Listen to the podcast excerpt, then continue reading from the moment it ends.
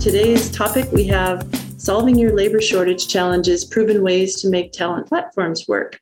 And uh, we did our homework on this one and found three areas that we continuously find customers are coming up short on how they look at their talent platforms. We're hoping to save you some time and money, and um, we'll be bringing you again some of our favorite speakers, um, and I'll introduce them right now. First of all, we've got Shawn Fields, who brings insights from about 30 years of IT experience with a number of high profile clients, and now is at Field Nation. Shawn incorporates backgrounds from both design thinking and ITIL certifications and pulls those into some proven strategies. Uh, we also are privileged to have Chad Mattix, who founded Kinettix, and Kinettix fills the gap between the staffing and the contingent workforce and has been helping service organizations expand their capabilities and coverage nationally by vetting and dispatching field techs. And our discussion today is led by our favorite John Ragsdale, who is a distinguished researcher at TSIA with not only research experience, but real world experience and the curiosity to bubble up all the things that are probably top of mind for audiences like you. So, with that, I'd like to turn the mic over to John. Well, thank you, Chris, and uh, thanks very much to you and everybody at Field Nation for having me back again. Uh, I see a number of familiar names in the audience, so thanks to all of you for joining us today. In the previous session, I had the opportunity uh, to interview Professor Joseph Fuller from Harvard University about a paper that he had recently published in cooperation with Boston Consulting Group uh, about the, the move toward on demand workers, in particular, highly skilled on demand workers uh, for tech companies. And in that uh, session, we talked about some of the trends that were driving the move toward more on demand workers and also some of the challenges that companies were having moving to that model, which were largely cultural issues. But today, as Chris said, we're going to be uh, digging into some of the best practices around uh, how to actually leverage this on demand labor. And we've got these three topics that we're uh, going to be drilling in on. The first is success starts with pay, so getting the right pay strategy for the contract workers and the individual work orders. Vet for what you expect. So, how much vetting is involved in identifying the right uh, worker for the right project or work order? And finally, we're going to spend some time on clarity matters. How much information should we be, providing in a work order when we put it out for bid? How much is too much? Uh, and how easy is all of this information to consume on a mobile device? So let's dig into the first topic success starts with pay. And some of the areas that we're going to be discussing here um, you know the technicians especially very experienced skilled technicians they know their value. So uh, having the right price on the right project when you're putting it out to the marketplace is really important if you want to attract uh, the kind of talent that you expect uh, for the project. On the flip side you don't want to overpay because you could be overcompensating and setting some bad expectations uh, for the future and actually paying more than you need to for a specific resource hours a best practice here is leveraging market intelligence and benchmarking to really understand what the prevailing market rates are so you know the right uh, price point for the right uh, project depending on the skills required and the geography because the price can be quite different uh, depending on what part of the world uh, that you may be in. And we're also going to talk about balancing that risk. So, you know, some projects you're going to need some really specific skills, maybe be hard skills and soft skills. Other projects may be, you know, kind of low complexity and the skill set doesn't matter. So if you put out a, a lower price, you know, there's a little risk involved sometimes in maybe the, the, the skill level that you're going to get for the role. So enough overview for me. I'd like to open up to our two experts today, Chad and Shawn. Uh, let's start on that benchmark topic. Uh, what sort of benchmarking data do you typically see companies use, and how do they leverage that to identify the, the right pay for each work order? We've seen in this industry uh, various challenges with determining the right price for the work for years. That's nothing new. Uh, I think with the advent of the blended workforces we're looking at today, determining the right price for specific skill sets and specific geography becomes even more challenging. So, uh, you know, prior history shows that people are using anecdotal data to begin to determine price. It may be what a particular client believes uh, uh, uh, a piece of service is worth. It may be what uh, a salesperson thinks the service is worth. Uh, typically, there's not a lot of agreement between those two paradigms. But b- being able to use data to make these decisions, benchmark data, being able to look back over the history of services being performed in a specific geography with a specific technical competency gives everybody a starting point to be able to have those discussions again based on empirical you know versus the anecdotal data. That doesn't mean that even that benchmark data becomes the final price by by any means but it does mean that you can have conversations about the amount of risk you're willing to take mm-hmm. for a specific job in a specific geography uh, you might be willing with you know a commodity level type of work, a, a, cleaning type of tasks, you might be able to take more risk as it relates to uh, the specific the specific work order or the specific job. But when you get to a higher end customer with a very complex skill set, you you would decide probably you're you're willing to incur less risk, and you are able to make those decisions on that pay scale based on what you know is competitive in that market for that particular skill. You know, the, the stakes are really uh, pretty high in, in getting this right. In uh, the, the prep calls we had on this, uh, Field Nation shared a couple of stories.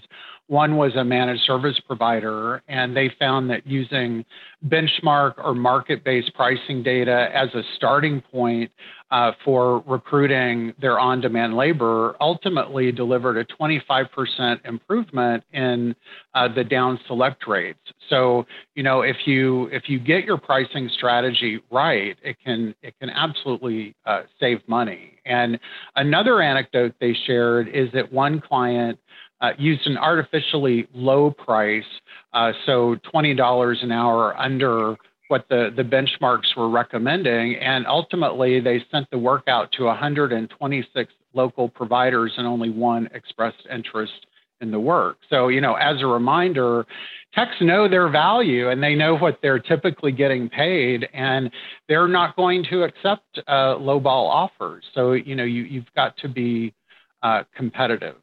So, with gig labor as with outsourcing and with uh, so many things in life, um, you get what you pay for. And I have found that unfortunately, uh, this is almost a mistake that companies have to make and learn for themselves uh, until they understand the value of really pay for performance, uh, pay for for quality. So, uh, are you saying that companies understand this, or do they often start by trying to go for the low cost option and it kind of bites them and then they come back and realize they, they've got to be more competitive? Shawn do you see people make that mistake a lot? John unfortunately we do. Uh, even with the presence of data uh, that shows them that a particular uh, their desired hourly rate, as an example, might not be competitive in a marketplace for a specific skill set. We see them trying anyway, as as you saw that last sort of uh, anecdote that you were talking about where um, you were looking at uh, an artificially low price where that client had the benchmark price, decided to go out for that specific bid at a, at a rate significantly below that. And, and you know we saw what the results were. You know only one person of 126 decided to bid on that work. So we do unfortunately see that clients uh, continue to use uh, an artificially low rate versus a market competitive rate, but what we're seeing is an improvement in that as they have access to the benchmark data and they have a couple of projects that they, they are challenged with these challenges we're talking about we're seeing them begin to, to rely a little bit more on the market-based data and save themselves some trouble uh, in the long run so chad is that something that you see as well it's kind of a mistake you have to learn for your yourself before you understand the the importance of getting that price right? I think equipping your coordinators and teams that are negotiating or managing with the tax to understand what that market rate is is is really on the low end, it self adjusts. The techs just won't accept the work. But on the high end, you can also be in situations, and we'll see people a lot of times take projects and normalize a national rate. And, and so there's some inefficiencies on the high end that you may leave on the on the table there as well. And we're also looking at things that can combine that skill set and the level of effort so that transaction might be a fixed cost. You're going to go do this particular event for X dollars, and that resource is making a decision of what they know and how well they can complete a particular task. So there may be different levers of how we would negotiate and go through that. But I, I, find the market is a lot more responsive on the low end than it is on the high end. So when tickets are being created, leveraging that market data is, is important. You know, so you being in the West Coast, me being in the Midwest, we'd have different criteria just purely because of cost of living, et cetera. So if you normalize that, you you really aren't fine tuning that. Maybe we should be putting a little bit more towards you, a little bit less towards me, still achieving what the market would support and fine tuning your your margin performance on the project. So before we leave this topic, we've talked uh, a lot here about the importance of benchmarking, and you know this is something uh, I know a lot from TSIA. This is one of the values of of being a TSIA member is benchmarking, and a lot of companies just don't have the data. You know, they may have been tracking this in spreadsheets for years. They may be opening in new geographies where they just don't have any experience. So, Sean, is this something that Field Nation helps your customers with? Can you provide them with benchmarks to consider when they're maybe introducing into a new region or new technical skills they haven't needed to leverage previously? It is, John. We actually have a tool we call Market Smart Insights. And what that is, is the data for every work order that Field Nation has performed for every piece of work in every geography over a certain period of time. So, what that provides to our clients is the ability to go out and perform queries based on particular skill sets, particular geographies, particular time frames, a lot of other criteria that they can add in there to, to understand what that pricing should be. Uh, it also offers the advantage, you know, by default, this tool set up to look at the data over the last 12 months. But as we all know, we're going through some unprecedented times here in terms of, of labor shortages, which is affecting, unfortunately, the price of labor in spe- for specific skill sets in specific markets, and, and quite honestly, overall.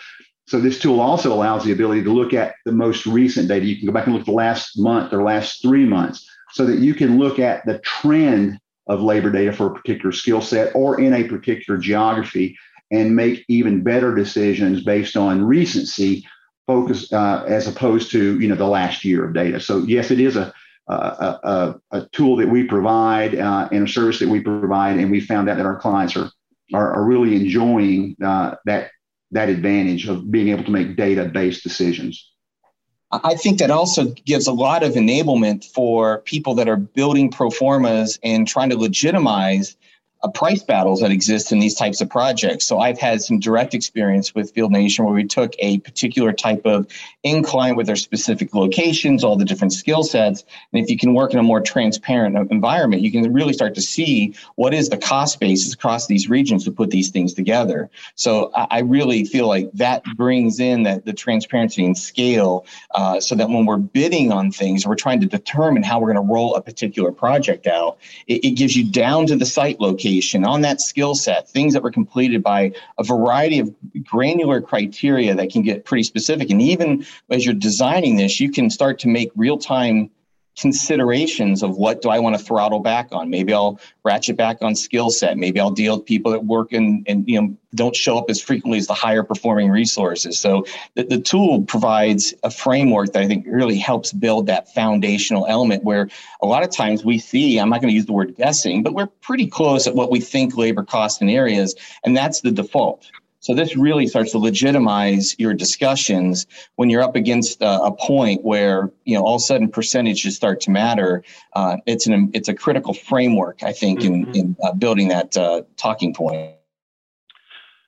Well, uh, I want to move to the second topic, which is vet for what you expect, and I think uh, many companies think when they start to go to an on demand workforce, it sort of absolves them of any responsibility uh, for really vetting uh, the techs that they're going to be hiring. And, you know, that may be safe. I got my start in the retail sector, and you'd bring in 100 contractors to do manual counts in a retail store. Uh, you probably aren't that concerned about individual skills. But let's say you've got a, a hard down uh, hardware problem at a strategic customer who's up for renewal, you want to make sure that you're sending somebody out there with the technical skills, the soft skills. Uh, so, you know, in those situations, you're probably going to have to get a little more involved in looking at uh, the folks that you want to accept uh, for a project. So, you know, part of this is looking at projects, breaking it into addressable pieces, and understanding the skills required uh, for each piece of that. And uh, for these more strategic, more visible, more customer facing projects, you may need to take the same care as you do with recruiting your internal employees. So we know that these uh, digital uh, platforms, such as Field Nation, are introducing some intelligence, some automation to make finding techs more effective and more efficient. And you also have some data there, like ratings and uh, you know reviews from previous projects that you can kind of factor into that. Um, so I I think that people often forget about the soft skills side, and if they're going to be front and center uh, in the face of the customer, uh, you know, that has a major implication on the long-term relationship you have with these customers. And very often they've been dealing with the same field tech for years. And as you start shifting uh, to a new labor force, uh, there's some change management that's involved uh, on the customer side too. So um, I want to uh, start, Chad, with you. Of when how how engaged do you see companies being in really vetting uh, these field techs? Is this something else that they have to learn? Are they just providing a really distinct profile for recruiting? Um, which profiles should they get involved in really doing interviews? Yeah, I, I, think these soft skills that you're referring to are the ones in which interviews really, uh, I think, can most amplify. We are seeing criteria now with like vaccination status, uh, background checks that go beyond just what might be default in the system, uh, site conditions like that start to really make the, the, the, development of a talent pool. So we start looking at certain people that have certain attributes that have repeatability for us that will start to make preferential. So being able to identify those soft skills, a lot of times we'll go through a, an ongoing discussion. So on certain projects, we're, we're not only um, engaging the, the, Field Nation to identify the techs, but we're going through interviews, we're going through processes, we're making sure they understand the scale and scope of what we're going through. And then you can also enforce some human elements to this, such as call aheads to make sure that people are prepared when they go into site. Because a lot of times they're getting this information packaged and they may be involved in multiple events in a day. So we want assurance that when you arrive on site, that you are aware who the incline is, how you're going to greet them, what the mission is, and that we're here to support you if, if help is needed. And then as you start to d- document and see attributes of people doing this work over and over again, you can move their profiles and other pools that then you can now deploy with a lot more confidence and certainty because we have direct experience, not the community experience, but direct experience to what that tech is able to, to provide. But John, to your like, what's the most important thing? I mean, it, it, soft skills are becoming incredibly critical to get on site, to complete the work that's out there, and and to make sure that that mission is accomplished. And so, people showing up and saying, "Look, I didn't really read my work order. I'm not sure what I'm supposed to be doing here." These are um, very quick escalations that emerge, even though that person may be completely prepared. It may be upon us to make sure that we're talking to them to have that assurance for that critical event that they're ready.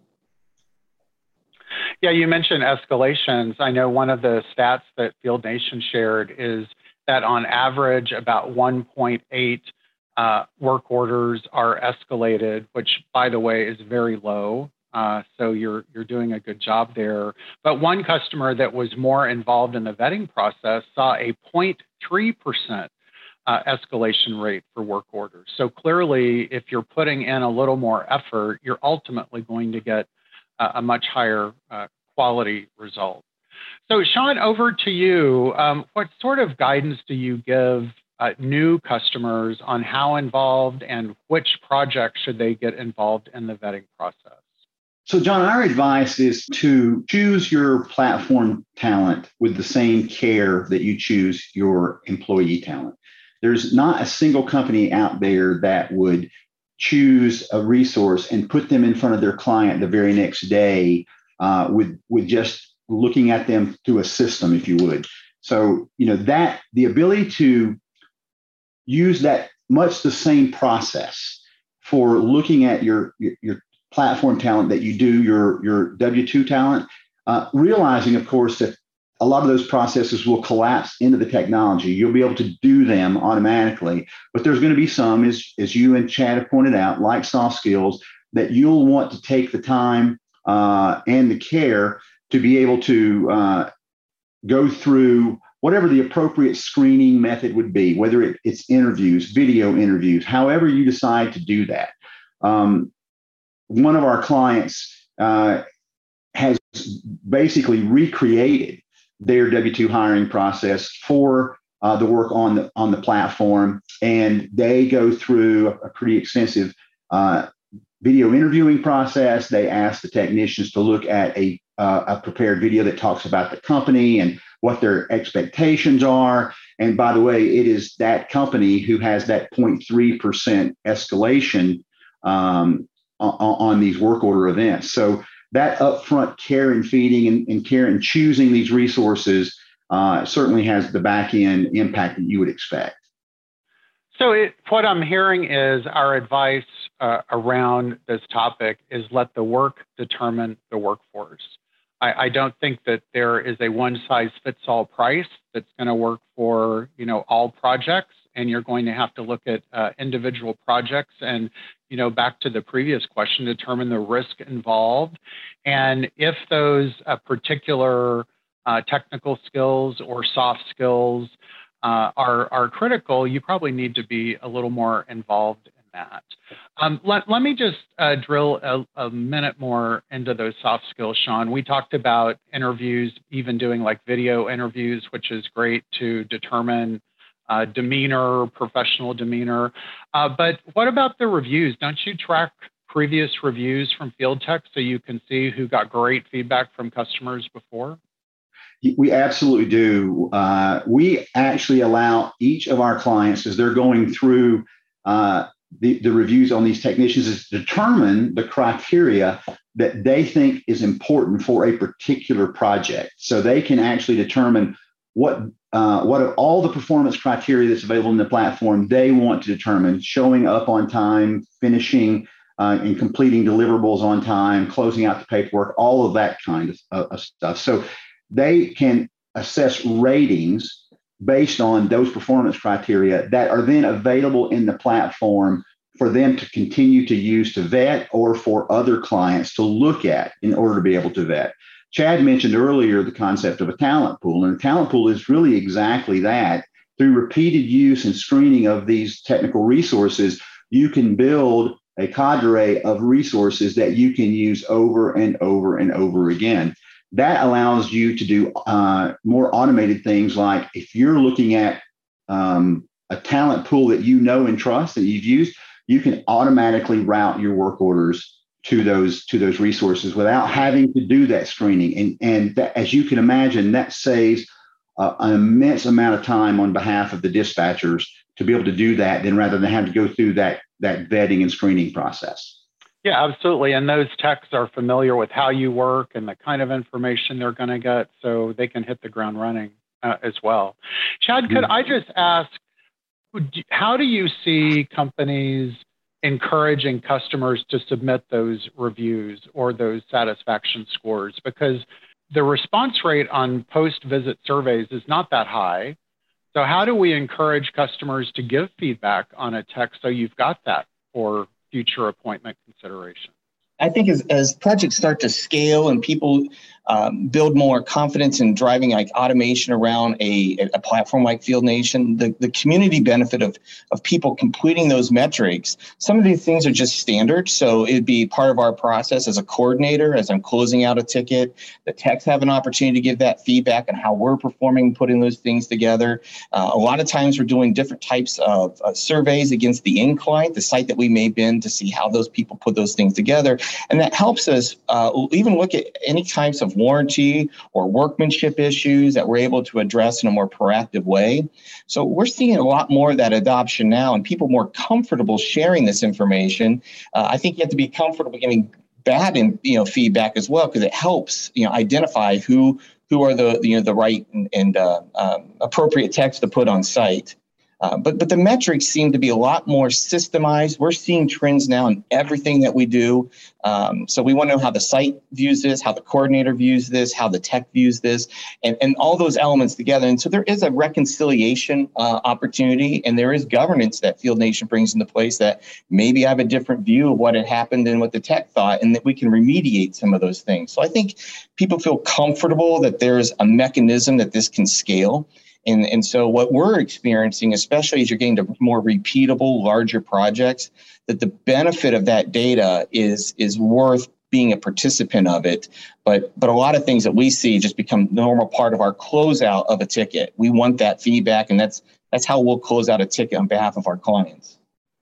So one final question on this topic. I work primarily with B2B tech companies, and they all have uh, you know, certification programs, online learning programs about their technology, but usually there is a fee associated with that. Do you see companies opening up these training or certification programs for potential field techs to go through at a free or a discounted rate? Because that, then they know that they are vetted on their technology and they're really set up for success. I think one of the uh, benefits, one of the few benefits of COVID has been the adoption of video content, be able to work remotely. So we're seeing a lot of these organizations and the OEM certifications, or what is the criteria in the vetting? I want this tech to go on site and deploy my kiosk, my digital signage, my media board, whatever whatever the infrastructure may be, uh, can now be put into pretty consumable elements that can have a, a, a part of video plus some type of proactive Q and A or questioning to authenticate that I in fact had you know built some of that knowledge. So things that were in the past a criteria for a lot of the more niched uh, IoT devices, we're seeing that the pervasiveness. I think you know Shawn and I talked in the past. It's like amazing how much um, technology is embedded in all the devices that are out there. So the, the content is being pushed out in ways that may not be as formal as like a Cisco certification, like you're getting to a CCNA and the testing methodologies, but certainly uh, we're seeing OEMs that are making the content available that if the tech goes through this level of information, we feel comfortable they know how to go on site. They can work through the different platforms. They can they can then also deal with our escalations, getting to the right level two, level three support um, uh, as needed. But we're seeing that that video content being a lot more consumable was even you know one or two years ago. Shawn, any final thoughts on Vet for Success before we move on? Uh, I would echo what Chad said uh, that as, as it relates to certifications, we're not seeing full scale certification uh, processes by clients uh, asking for testing and those type of things, but we are seeing okay. training related to specific tasks and jobs. So, you know, uh, basically apprenticeship programs where they're going out with an experienced tech of, of that particular um, manufacturer, learning what's going on, and then becoming, uh, you know, from that from their perspective qualified to do that particular work. So we're seeing more of that as opposed to the full scale, full blown certification programs that you sort of see in the industry. Well, I want to move to our third topic now uh, around clarity matters. And to me, this is just a fascinating topic. So, on, on one hand, you've got to set the field tech up for success, which means giving them a work order with a clearly defined scope of work, uh, what you expect them to do when they get there. Uh, and you also have the danger, though, and we were discussing this yesterday, of giving them too much information. And then it becomes analysis paralysis if you give them an ocean of information to consume before they, they go on site. So I believe that the statement of work needs to have the, the basic information they need to be successful, a clear and concise statement uh, of the work, uh, perhaps you know even three to four bullets so they understand the required skills, the required tools, uh, the appropriate work attire uh, if necessary. Uh, and you've got to keep in mind that all this information you're sending them is on a mobile device. They're probably looking at it on a smartphone. Uh, so if it's you know a lot of complex diagrams, they may not even be able to uh, consume the information. And the final thing I want to talk about on this topic is what if they run into problems on site? Do you give them a backdoor escalation so they can contact someone, or are they going to call your help center and sit on hold for an hour uh, to reach uh, a live person, which is is not a great experience for them or their customer who's sitting there watching them suffer through this uh, on site? So, um, Chad, let me start with you on this. What do you think table stakes has to be included in uh, this work order for the tech to be effective without getting into that analysis paralysis. Yeah, I think taking a design view from the perspective of the tech arriving on site, giving them the information that's needed, almost like a an aviation analogy with the uh, flight deck information. They only show you what's critical at the time that you need it, and layering this information is out there. I think yesterday we talked a little bit about the opportunities for integration, so that knowledge base and information can be uh, can be delivered to the tech as needed. So on some of these engagements, we're seeing uh, an expansion in the teams that are supporting the, the techs on site. Um, that that includes far more like uh, level two, level three depth of, of information to give them the support quickly.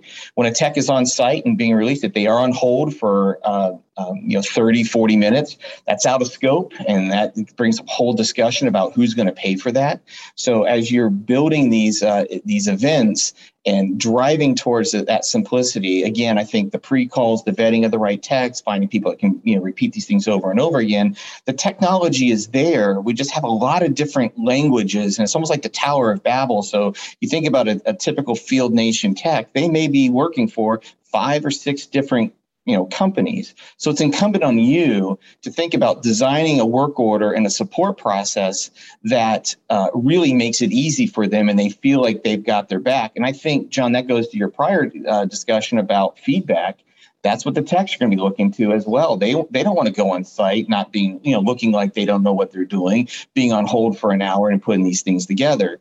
So I think when you're building out your service management capacity and you're using the gig economy to leverage that, these are things that maybe traditional third party providers or the W two workforce has that you're going to have to augment and virtualize into the solution. And and you have the tools to do that.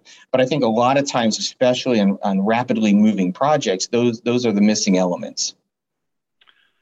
So, Shawn, what are your thoughts on this? What do you see as a requirement to be included in that work order? Uh, is there some uh, optional information you can provide? How much is too much? So, interestingly enough, John, when we think about this, I want to relate something we, we talked about a little bit earlier, and that is the competitive nature of looking for labor in the marketplace today. So these technicians have a choice. So uh, when they're looking at which work they want to do and who they want to do it for, uh, you need to keep in mind you want to be the buyer of choice. Mm-hmm. You want to be the company that they want to work for. So what they're going to be looking for is what we've been talking about. They want to make sure that that your work instructions are clear and concise and e- easily consumable. They want to make sure that if they are on site and they have an issue, that your support process is uh, is easy to use. To your point, you don't want them sitting on a you know on hold for 30 to 45 minutes. You want them to be able to get to someone and get to someone quickly and be able to resolve the problem in that in that first trip. In short, you want to have a process that lets them be successful and lets them know that you have their backs. So, um, creating those work instructions, uh, anything that you have to have done, you want to make sure is a part of what in our workers we call a task. You want to make sure that it's called out uh, and and that you will be able to see through the platform as the technician is performing those tasks that they are doing them and then the order that they're doing them. So that way there's there's no assumptions here. You you know exactly what you expect of them and you can watch them as they're performing it make sure that that that gets done. You also have the ability to be able to offer incentives. If there are things that you want to do when you're looking at your competitive market rate what you may choose to do is offer at or near that competitive market rate and then put very important task in as performance bonuses. So, completing your work order on time, being able to turn in uh, the photographs of the work that you've done, those type things.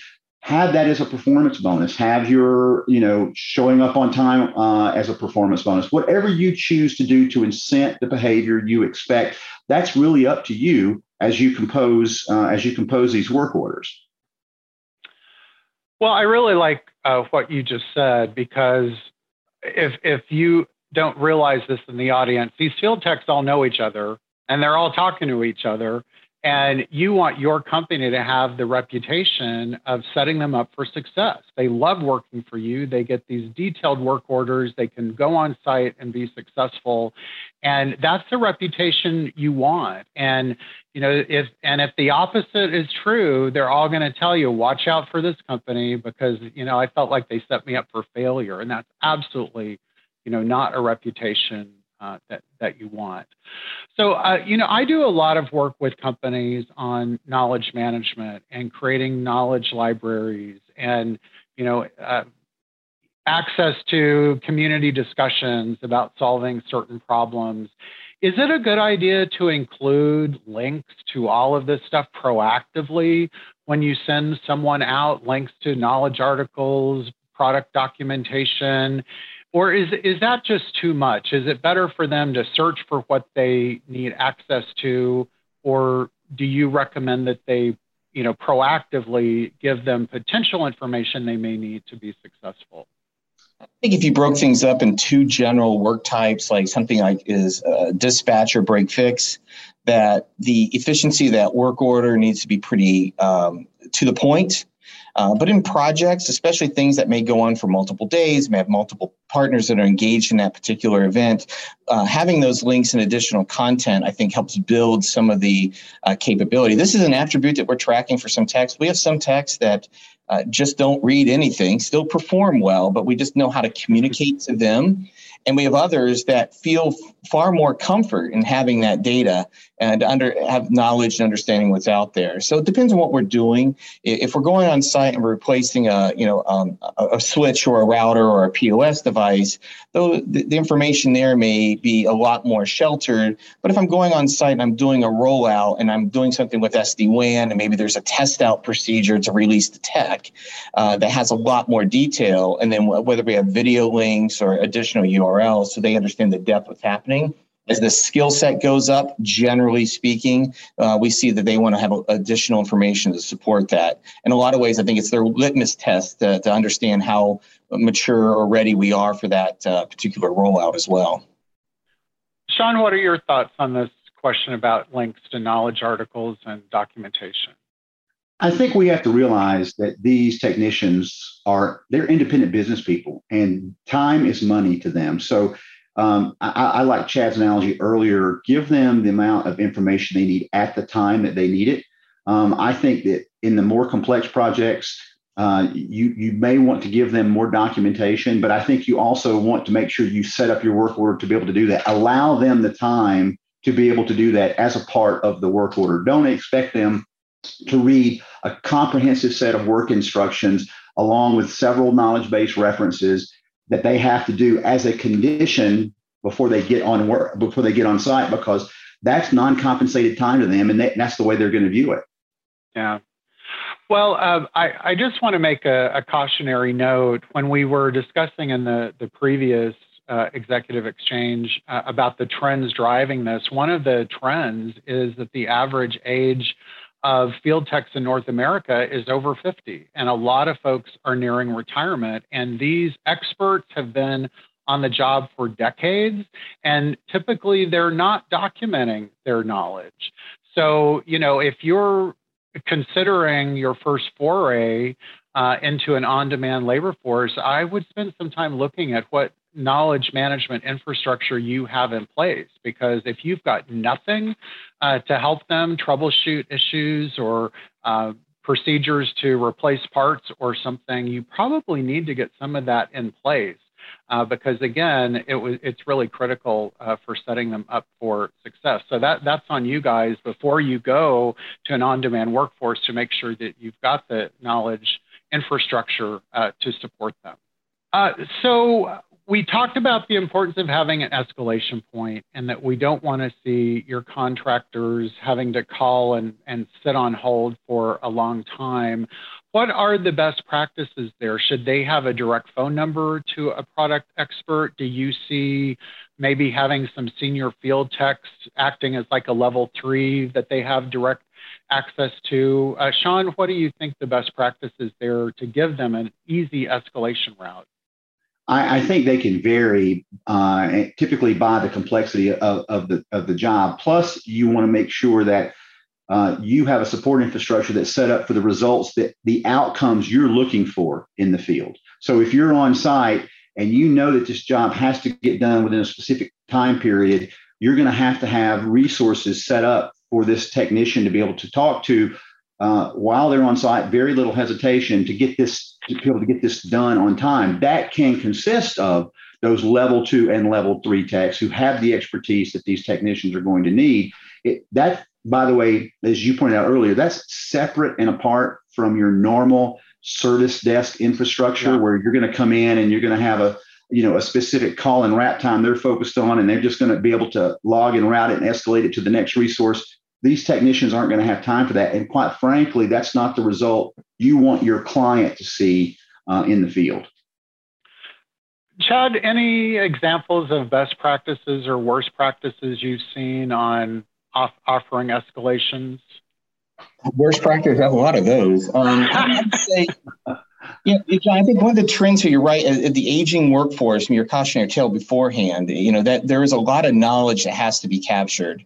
And um, but what is good about the gig economy in general uh, is the scale of uh, of of what flexibility we now have in the labor pool. So I think these are now you have a community of younger workers that are willing to work in a gig economy in, in ways that are so different. So for us, you know, we we find real challenges that we do a deployment and don't have the support infrastructure. So I'm speaking from the you know the viewpoint of maybe supporting other service providers who might be supporting that that end customer. The skill set of this remote desk that can talk to a tech, keep them on site, give them the support, deepen their own bench knowledge of what's happening out there. We're seeing a lot of organizations build expert centers so they have the equipment. So if they're installing smart lockers or SD WAN devices, there's labs around these uh, support centers so they'll be able to work and talk with the people, be their eyes and ears for them. We're seeing some now adoption of using different types of um, Google Glass like uh, interfaces, like uh, Zebra has uh, an interesting application with that where you can kind of see what the tech is looking at. So I think that whole investment around that uh, that support center is changing. So as the skill sets are getting more and more commoditized, the labor costs. I mean, you know, you won't have that expert. So what that maybe 50 year old plus subject matter expert uh, what you may lose, you will augment in your your remote services. And I think that's a general trend that's been happening with IT services as, as a whole. We're not mm-hmm. deploying CCNAs on site. Uh, you know, we might swap out devices, but we certainly have a NOC that's able to escalate and put those things in play. So we've seen projects that have literally halted because the budget, the tech, the scope, everything else was not giving them enough support to get the tech released. Because in the end, that is the ultimate metric. Did the tech show up? Were they released? And was everything in working order? And if that if that you can't get to that endpoint, nothing else really really matters. But I think what you amplified there is there's a skill set there that you know you're going to have to be able to provide a, a more of a support infrastructure But I think what you get in exchange is a far broader, more available, more scalable workforce. But it's going to be incumbent on you to make sure you're supporting them. And you can't expect that someone is a, a expert in T-Bird, for example, that, that those guys are few and far between, but there are still needs for those devices. And how you solve that is going to take the combination of the field and remote to, to augment that, that outcome. Well, I want to talk uh, just a moment about mobile tools. Uh, I've spent a, a, lot of time helping companies develop uh, mobile uh, apps for field techs. And uh, I think that a lot of tech firms have developed very sophisticated capabilities for their employees, often with a uh, specific device that they give them that's preloaded with a lot of information. And uh, I remember one company in particular developed a, a, pretty impressive iPad app, and they gave them all those big uh, iPads with special uh, insulator so they could drop it and kick it in the, the field and, and not damage it. But when we're dispatching it off to a contractor, they're probably dealing with the three by five screen on a smartphone. Um, so, what guidance can you give companies to develop or share information that's really consumable on a mobile device? So, we're, I, Chad and I have talked about we're, we're in the age of API and microservices. So the, the ability to do integrations between client applications and platform applications is just a matter of, uh, of an API. So you're you're exactly right, John. They're not going to have sophisticated OEM devices. They're going to have their own personal devices. But the ability to interface from a client system to to the platform so that that information is shared and, and, the, and the client can use a single system of record that's that's what we're recommending to clients is to look at those integrations uh, be able to pass that information back and forth and, and, and, look at the productivity from not having to do swivel seats from one system to another just because you're using platform labor. So let me drill in on that um, quickly, and then we'll we'll go to some Q and A from the audience. Um, you know, the importance of having that one view, that one system of record. You know, your employees are able to look at the repair history uh, of a of a customer or a particular device. Your contractors probably don't have access to that, and you know we do annual surveys about adoption and planned spending for technology, and I can tell you that uh, tech companies. Uh, field service dispatch and scheduling applications have some of the lowest satisfaction scores of more than 50 technologies that we survey about. You know, people often hate those systems. Um, you know, if you guys have a really great, robust technology, what about can they leverage your system to dispatch both their employees and their contract workers? And that way they can move to a more robust, best of breed platform and not have to bring in and, and uh, re implement and own uh, another platform on their own. Is that something you offer? We actually do. We have a system called Field Nation One, which allows customers to put a separate set of employees inside that platform and to be able to manage them as a single entity. So the ability to use the platform if if the client is happy with the features and functions, the benefits of the platform, to use that for a separate workforce, that is something that we offer. Yeah, I think it's definitely something to to look at. Uh, you know, there's so much more interest now in not only cloud technology but managed services technology that you've got less and less ownership. So that that sounds like a, a great approach uh, to me. So you know, just to recap, uh, what I think the the best advice I heard on this topic is that you want to be the buyer of choice and you're creating an environment that al- allows your providers to be successful. You want that reputation that you're the company to work for. You're setting your contractors up for success. And then they're going to be much more likely uh, to want to bid for your projects. Uh, so I see we've got quite a few questions from the audience. So I want to get a few of those in. Uh, if you haven't asked a question, uh, you, you folks in the audience go ahead and submit it. If we don't have time to get to all of those today, uh, we can definitely follow up uh, with you afterwards. So uh, the first question is if you're starting using an on demand workforce uh, for the first time, what are the few most important things to really get right uh, across these various topics? Where do you start? I'll take that one, Shawn, if you don't mind. Go ahead. I think when you start looking at using the, the platform for the first time, that you really need to put emphasis around what was being provided prior and and fully understanding all the different elements that drive you know the things we talked about the right scope for the work orders, the right budget for the tech, the right methodology to support that team and put those things in place. I think a lot of times people struggle with platforms. They assume that just they can route a ticket and everything is taken care of. There's an obligation on how things are drafted, the expectations that are set.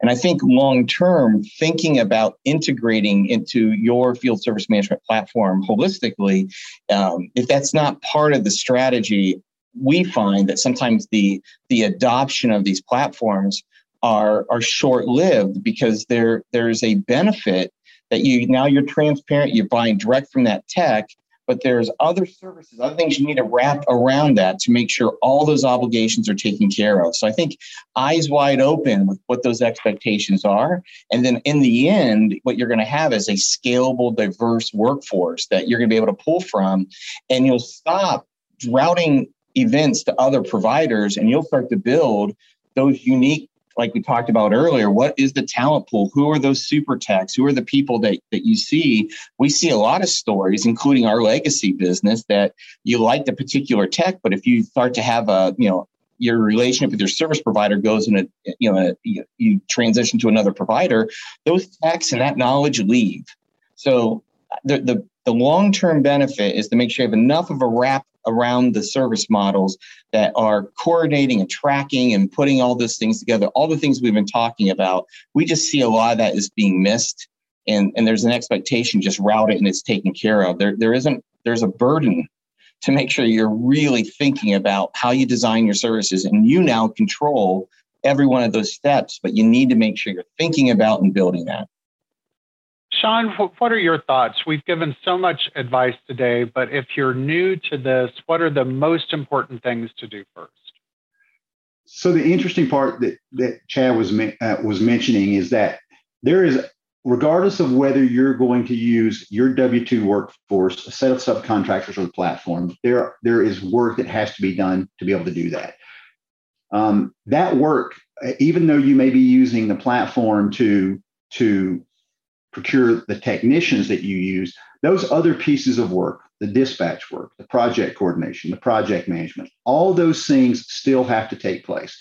So it's a matter of as you're evaluating the platform, deciding not uh, who's going to do that work, but how that work is going to be able to be done, and then ultimately who's going to be responsible for it. So it's don't come into a platform uh, assuming that it's just a matter of choosing the technicians. Have realistic expectations about how that same amount of work is going to get done and who it's going to get done by. Uh, and that way you won't assume that that work will be done by somebody else and, and ultimately be disappointed in, in how the platform performs for you. Well, and I and I think it, it bears mentioning. You know, I, I had a chapter in my book about why most technology uh, implementations fail, and it's very often because people are trying to hard code broken processes or they've got no process at all and they're expecting the technology to provide uh, the process for them. So, you know, I think the Field Nation platform offers you a best of breed capability uh, for sourcing and managing on demand field service resources and potentially for your employees as well. But you've still got to get your processes right. You've got to have your data sources right because the best platform in the world can't help you if you're using broken processes. So, sorry, that, that's one of those pieces of advice I can never give uh, often enough. Um, let me go to the next question. Uh, we talked about vetting. Is there a short list of essential, insightful questions that can help filter some of the better techs? And I'm going to add both from the technical perspective and the soft skills perspective. Chad or Shawn, thoughts on that?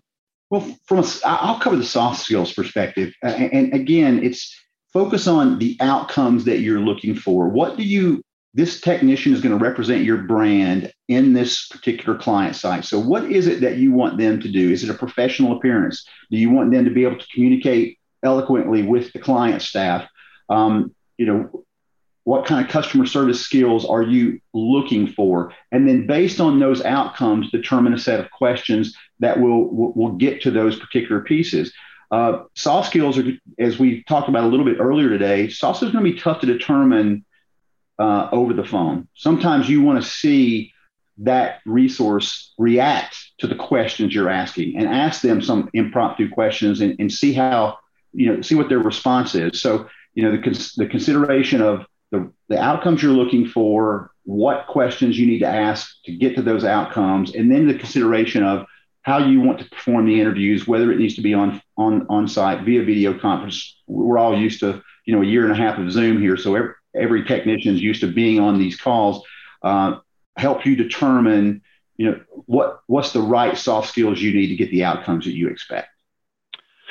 Well, we have come to the end of our time together today. Uh, so I would like to thank both uh, Chad and Shawn for uh, joining me in this conversation. Thanks to everybody at Field Nation uh, for making this possible. And a special thank you to all of our audience attendees. I know there were quite a few questions you submitted that we didn't get to, so we will follow up uh, with you afterwards.